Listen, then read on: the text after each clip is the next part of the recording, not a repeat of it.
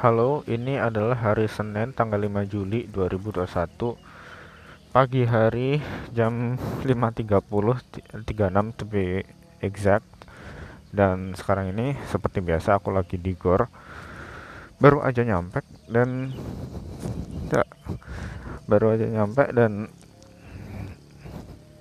ini aku lagi pemanasan untuk jalan-jalan. Oke, it is the intermezzo. Jadi aku mau cerita tentang hal kemarin yang sebenarnya impressing aku banget, impress me deeply gitu. Yaitu adalah tentang attitude. Ya, kita akan ngomongin tentang attitude, etika. Aku sebenarnya dan batasannya itu gimana sih? Ini bukan kayak aku udah tahu batasannya etika, gimana kita beretika, maksudnya gimana kita berperilaku and hubungan interrelationship with people gitu, interpersonal relationship sama orang lain. Cuman aku mau explore hal menarik. Aku kan sedikit disclaimer, aku kan adalah orang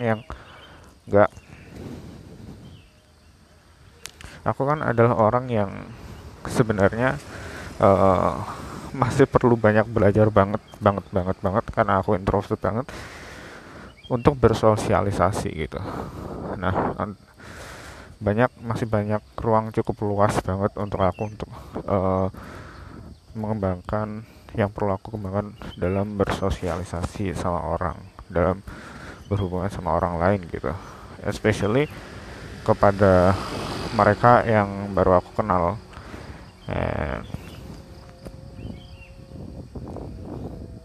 Karena aku emang struggle banget di hal tersebut gitu, jadi I think I need to learn that a lot. Jadi aku look up to people how they, I really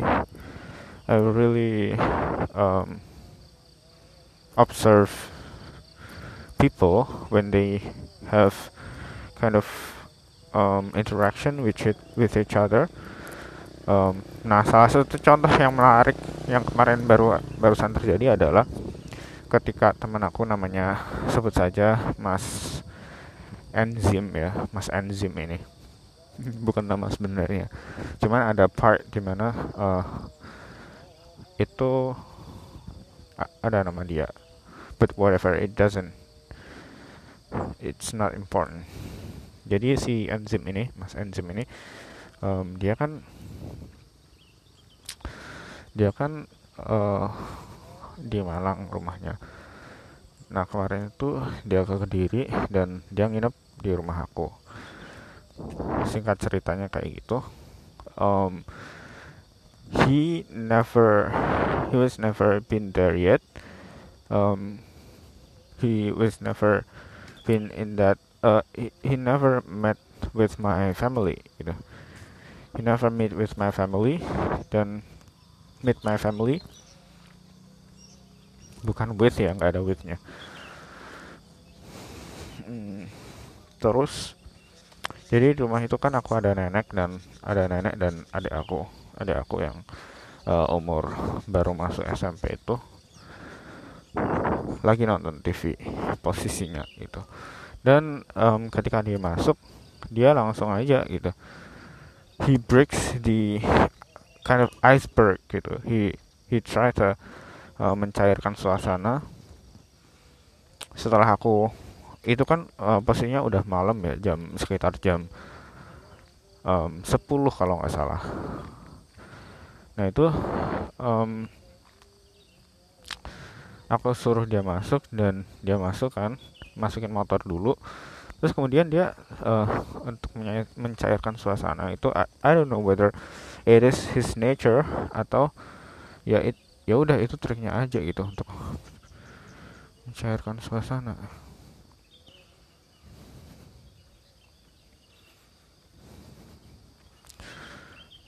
Jadi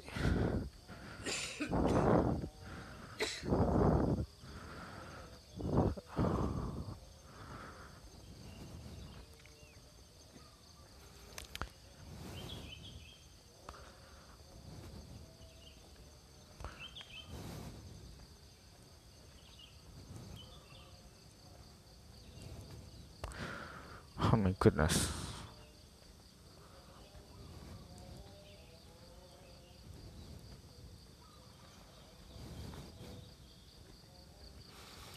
Tuh, untuk menyesuaikan suasana tadi gitu, dia sorry ada pause sedikit soalnya ada sesuatu yang mengganggu pikiran aku karena ada sesuatu yang di sini yang you know got me to think gitu. But anyway, jadi dia langsung masuk aja, terus dia langsung ngomong aja gitu ke si adik aku yang lagi nonton TV, lihat apa gitu, and oh tentang di saat itu dia lagi nonton, waktu itu lagi nonton apa namanya itu Mas Al dan siapa Andin itu. Oh, Ikatan Cinta judulnya ya, kalau nggak salah. Ikatan Cinta.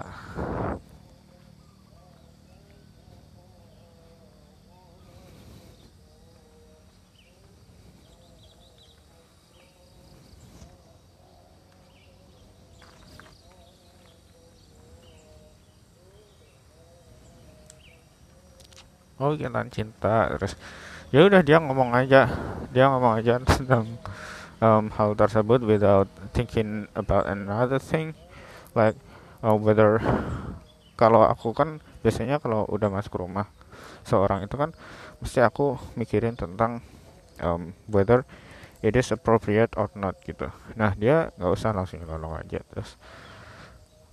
Terus dia yaudah kayak ngajak ngobrol sama adik aku.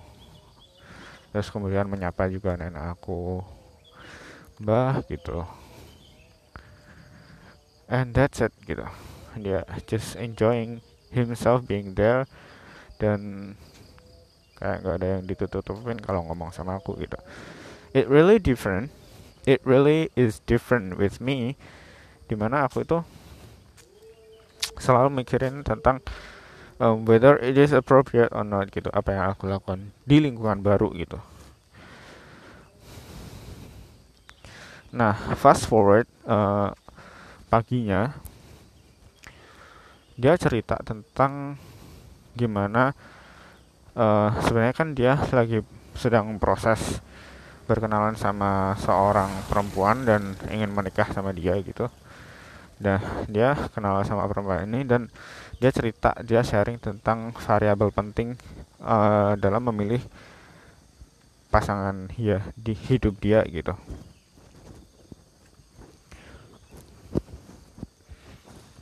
Nah, variabel penting ini apa gitu? Kita lihat konteksnya dulu. Dia hidup kan si Mas Enzim ini, dia hidup di tempat dimana he is living in a village where people are really kind of family that they have to be really reaching out each other gitu, without being so introvert. Like introverted people are not really welcome there. So you have to gather with people always like being nice and like always talking to people gitu. Kulturnya tuh kayak gitu hidup di keluarga mereka gitu. Jadi being humble and not necessarily to feel awkward or to feel retreat from the world like that like reaching to people gitu easily, be friendly, itu adalah variabel penting yang dia cari gitu. Karena dia nggak bisa berhubungan sama orang yang sangat-sangat pendiam dan nggak humble, nggak grapia istilahnya kalau dalam bahasa Jawa. Karena kenapa gitu? Karena komunitas dia, komunitas si Mas Enzim ini udah menjadi komunitas yang sangat eksklusif gitu kesannya gitu. Jadi maksudnya komunitas yang dia hidupin itu juga si perempuannya juga gitu. Si perempuannya itu juga dalam komunitas yang sama, yang dimana persepsi orang terhadap komunitas tersebut itu udah kayak eksklusif, nggak mudah bergaul gitu, tertutup gitu. Nah dia nggak mau karena hal tersebut dia nggak mau si calon istrinya ini nanti memiliki sifat-sifat yang kayak tadi gitu, yang kontradik dengan sosial budaya atau kultur atau kebiasaan si penduduk desa tersebut. Penduduk desa di mana Mas Enzim ini hidup tinggal gitu. Itu sih. Jadi menurut aku ya, I don't know. Jadi standar dia itu dalam ketika standar aku maksudnya aku mencoba untuk memetakan gimana sih how is his standard in perceiving being humble and being being grape sih sebenarnya lebih tepatnya gitu, but I don't know what is grape in English gitu sih. So yeah, just being friendly gitu, not to be infused with, just being friendly. And I think knowing the limitation and the scope is really important because it will help you to implement this kind of standard into another context gitu. Tapi I think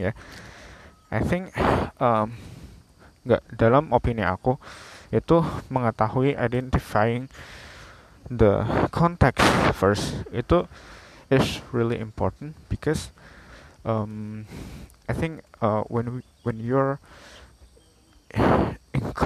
you're immersed into another context, probably they have different standard.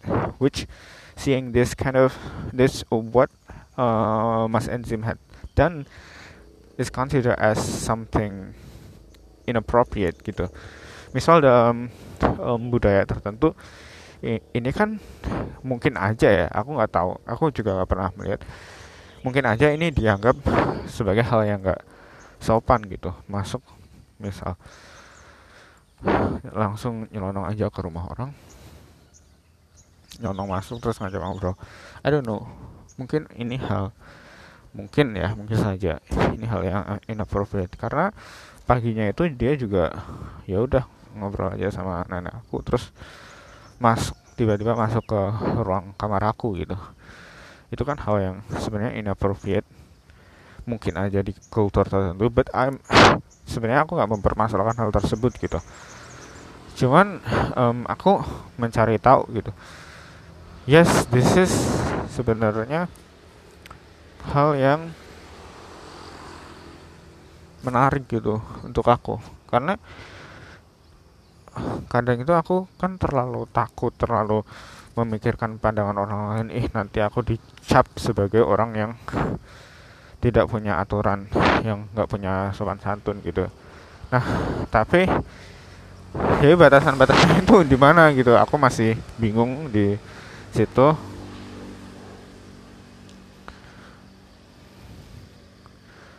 Sehingga ya udah gitu aja sih. There is no conclusion in this dialogue, in this monologue. Oh ya, kejadian being humble lagi adalah someone yang aku look up to itu ada Mas Bayu. Sebenarnya ada beberapa orang juga kayak Pak Riza, cuman si Pak Riza ini aku jarang banget aja gitu. Being around him yang aku sering ya sama si Mas Bayu. Nah, dan Mas Bayu ini dia bener-bener grapeak banget. Jadi ada suatu momen dimana ketika aku beli kemarin itu beli rujak buah. Dia ya udah dia ngobrol aja sama si penjual buahnya, like he talks about ayo, kayak langsung guyon-guyon aja, ayo, nggak sih awalnya nanya-nanya kalau sama ini berapa, kalau sama ini berapa gitu, but along the conversation dia bilang tentang, dia ngomong tentang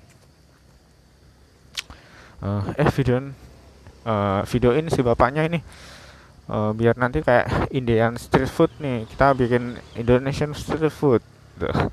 Kayak gitu-gitu. Pak, kenapa nggak di buahnya nggak dilemparin aja ke atas, terus nanti kita bapaknya kayak mendang-mendang apa namanya, motong-motong si buahnya selagi buahnya jatuh ke bawah gitu.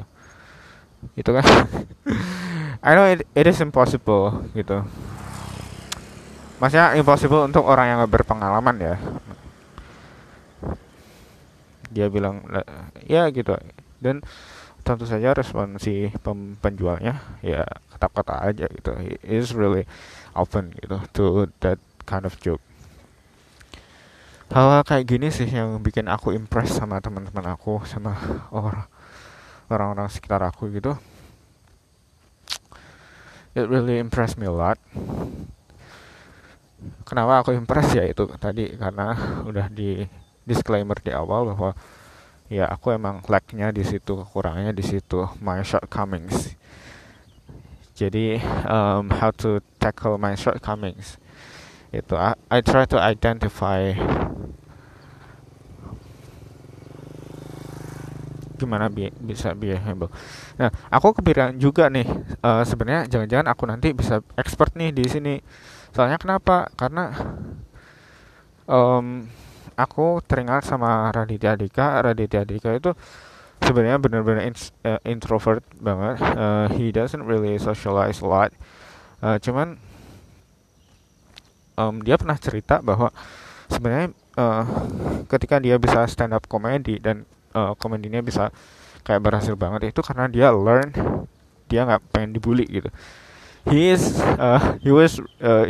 still is short, like cowok yang cukup pendek dan gampang dibully nih ketika when he was in his elementary or junior high. Nah, untuk menghilangkan bully-bully tersebut, atau untuk just to tackle the bullying, dia bikin jokes nih. Ketika orang tertawa, dia jadi orang-orang tuh jadi memihak ke dia gitu, karena dia bisa bikin orang ketawa gitu. Nah, sehingga dia dari situ belajar gimana membuat orang tertawa gitu, dan kayak dia menemukan formula bahwa I don't know whether it is related or not, but tentu saja related ya, karena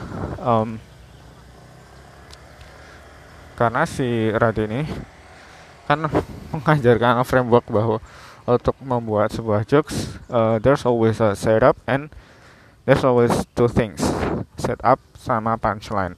Nah, di setup ini dia membangun sebuah ekspektasi ke audiens, dia membuat cerita yang buat audiens ini berekspektasi gitu. Sehingga kalau ekspektasi udah terbangun nih, dia kan tentu saja audiens sudah berekspektasi selanjutnya gitu, dan dia patahin dengan punchline yang lucu tentunya, bukan punchline yang kayak tragis gitu. Itu adalah salah satu contoh gimana pada akhirnya orang yang which is not really socialized a lot, dia karena dia trying to overcome his shortcomings, dia jadinya malah menjadi malah punya benefits dari sana, sangat banyak gitu, sangat banyak benefit yang dia dapat gitu. Nah, ekspektasi aku juga kayak gitu tentunya ya, maksudnya expected to bahwa I have lack in socializing, dan karena aku lack in this area, then I will try to figure out how it will help me to